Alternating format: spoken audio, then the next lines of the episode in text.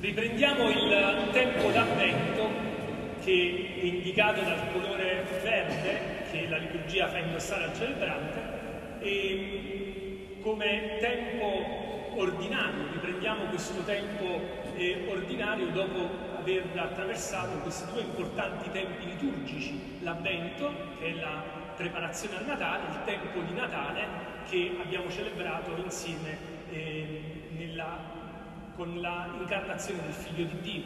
E questo tempo ordinario che la Chiesa ci fa vivere è un tempo che eh, richiama la nostra ordinarietà, perché la vita del cristiano si gioca soprattutto nel feriale, nel quotidiano, e lì non nello straordinario di alcuni eventi, ma è nell'ordinario della vita di ogni giorno che noi siamo chiamati ad essere buoni cristiani, non in alcuni momenti episodici, ma nella quotidianità ogni giorno. E questo tempo d'avvento si apre proprio con eh, questo incontro di Gesù con Giovanni Battista, che in questo brano del Vangelo, collocato lungo il fiume Giordano, eh, riceve la grande rivelazione di Dio. E Giovanni avverte che di fronte a lui c'è il Messia e più volte lui dice io non lo conoscevo. Cosa vuol dire? Perché Giovanni mm, dà questa annotazione? Eppure sappiamo bene che Giovanni essendo parente di Gesù, perché era il figlio di Elisabetta, la cugina di Gesù, Giovanni conosceva molto bene Gesù. Chissà quanti pellegrinaggi avevano insieme fatto, chissà quante volte si saranno incontrati a delle feste di famiglia. Eppure Giovanni sottolinea per ben due volte io non lo conoscevo non lo conoscevo. Perché? Perché non sapeva che fosse lui il Messia. In quel momento al Giordano lui riceve questa rivelazione. Dallo Spirito Santo riceve la rivelazione che lui è il Messia atteso, per il quale lui era stato mandato lì a battezzare. E quando vuole poi indicare in Gesù il Messia, il compimento delle promesse, lui utilizza questa immagine bella dell'Antico Testamento. Quale immagine utilizza? Come chiama Gesù? Come lo chiama? Ecco l'agnello di Dio, ecco l'agnello di Dio. Utilizza questa immagine molto cara all'Antico Testamento, ma perché proprio questa? Per quale motivo Gesù eh, viene chiamato l'agnello di Dio? Avrebbe potuto dire tante cose. Nell'Antico Testamento quando si parla del Messia si parla di tante cose, no? Sarebbe stato il re di giustizia e di pace, sarebbe stato quello che avrebbe portato la mitezza nei popoli. Perché Giovanni utilizza questa immagine biblica? Perché l'agnello sappiamo che era eh, l'agnello sacrificale. Nell'Antico Testamento il sacrificio dell'agnello era compiuto per eh, invocare da Dio un'espiazione dei peccati. Così come noi nel cristianesimo abbiamo la confessione per liberarci dai peccati, nell'Antico Testamento c'era una liturgia di espiazione. Come si officiava questa liturgia? Si portava un agnello al Tempio di Gerusalemme e quell'agnello veniva sacrificato. Una cosa eh, insomma molto eh, poco eh, come dire, apprezzabile anche dalla nostra sensibilità moderna, no? e, probabilmente gli animalisti di fronte a, a questa prassi veterotestamentaria eh, si innalzerebbero in manifestazione, perché era una prassi molto primitiva, ancora prima dell'ebraismo. Cosa, cosa accadeva? Accadeva che la gente scaricava in qualche modo i peccati sopra l'animale e l'animale veniva sacrificato perché si diceva questo, quello che dovrebbe essere la mia punizione per i miei peccati per il male che ho fatto, il Signore non voglia punirmi, ma in questo momento sacrifico l'animale, perché il castigo che dovrei ricevere io lo sta ricevendo questo povero agnello innocente. Era una cosa non, non proprio bella, no? Ma Gesù spazza via questa prassi liturgica antica, no? Perché Giovanni lo riconosce subito, dice eccolo qua l'agnello di Dio cioè lui veramente toglie i peccati, lui veramente può liberarci dai peccati. Ed è molto interessante che Gesù sia indicato come l'agnello di Dio che toglie i peccati del mondo, perché Gesù è venuto proprio a fare questo sulla terra. La missione di Cristo è proprio questa. Qual è il motivo per il quale la seconda persona della Santissima Trinità è entrata nella storia? Perché Gesù è venuto nella storia, si è incarnato ed è venuto ad abitare in mezzo a noi? Perché vuole liberarci dal nostro peccato. Questa è la caratteristica di Cristo. Se non riusciamo a cogliere questo proprium di Gesù, finiremmo per fraintendere la sua missione. Se di fronte alla domanda che qualcuno potrebbe farti, ma chi è Gesù per te? Che cosa rappresenta Gesù per te? Se la risposta fosse soltanto Gesù è un grande amico, Gesù è il mio confidente, Gesù è il mio maestro, è il mio esempio, sarebbero tutte risposte vere, ma non complete, che non eh, porterebbero l'attenzione sul proprio della missione di Gesù. Perché Gesù è innanzitutto il nostro Salvatore. E questa è la risposta che dovremmo subito poter dare. Chi è Gesù per te? È il nostro Salvatore, è il mio Salvatore. Cioè colui che mi libera dal peccato, è colui che mi salva. Perché non c'era bisogno che la seconda persona della Santissima Trinità venisse nella storia per avere un altro amico. Ne abbiamo tanti di amici, no? Ognuno di noi ha degli amici.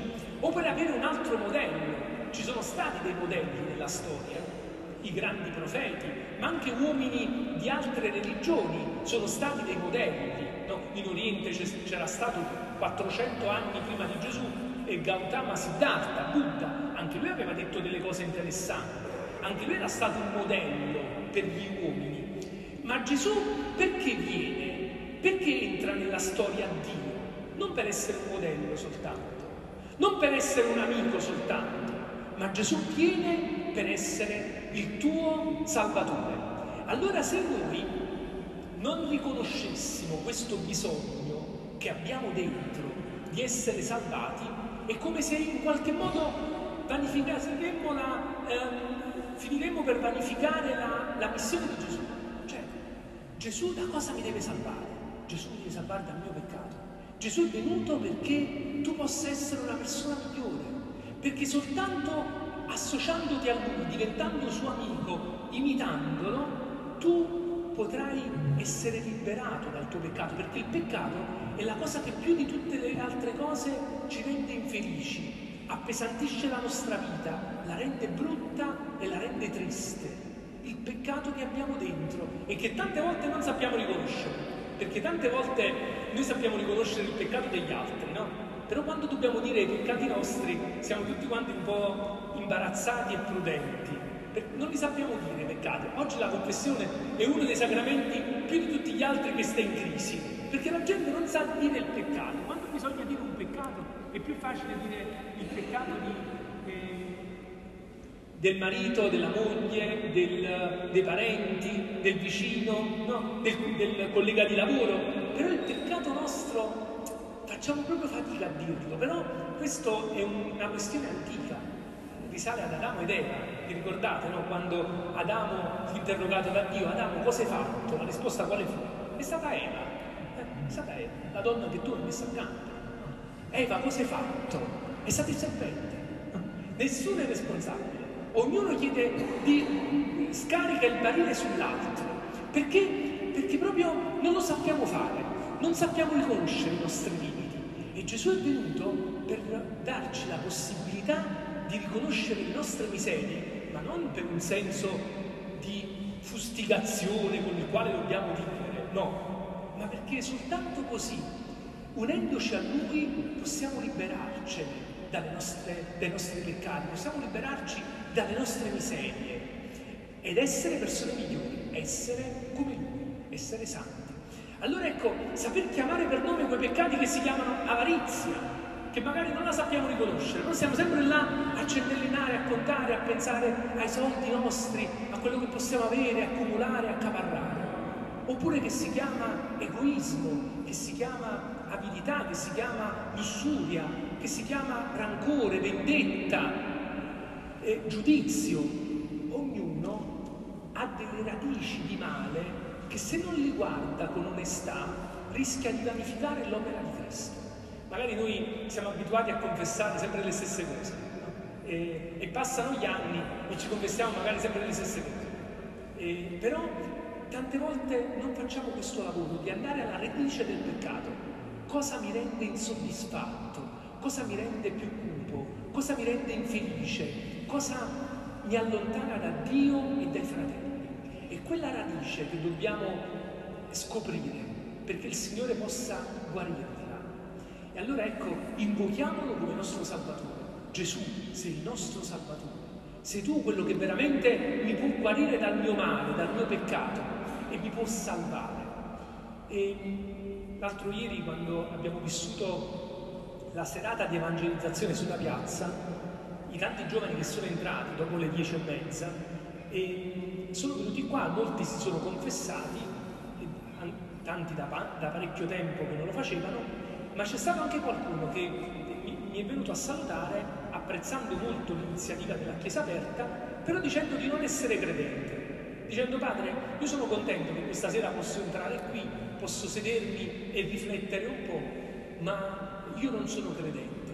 Allora io parlando con questi giovani, eh, cogliendone anche tutte le cose belle, positive che mi dicevano, eh, comunicavo loro che la fede in realtà non è una, una tradizione che qualcuno ci dà, un'abitudine, ma è un'esperienza di un incontro con la misericordia di Dio. Cioè è sapere che Dio entra nella tua vita e ti vuole salvare, ti vuole risollevare. E questo ti dà la possibilità di credere. Allora dicevo a questi ragazzi, comincia a dire al Signore, Signore, ma se tu veramente ci sei, comincia a farti sentire. Prova, prova a interrogarti, prova a chiedere, prova a sperimentare. Ecco Giovanni Battista che dice io non lo conoscevo. Conosciamo veramente Dio, conosciamo veramente, abbiamo fatto veramente esperienza di incontro con Lui. Perché se la nostra vita sta proseguendo verso un percorso di santità, allora vuol dire che questa esperienza la stiamo facendo. Ma se passano gli anni e diventiamo più avari, più suscettibili, più critici, più pettegoli e diventiamo persone peggiori, allora vuol dire che questo incontro, tutto sommato, non c'è stato. Apriamo il cuore alla conoscenza di Cristo, perché questa conoscenza ci porti ad essere realmente suoi figli.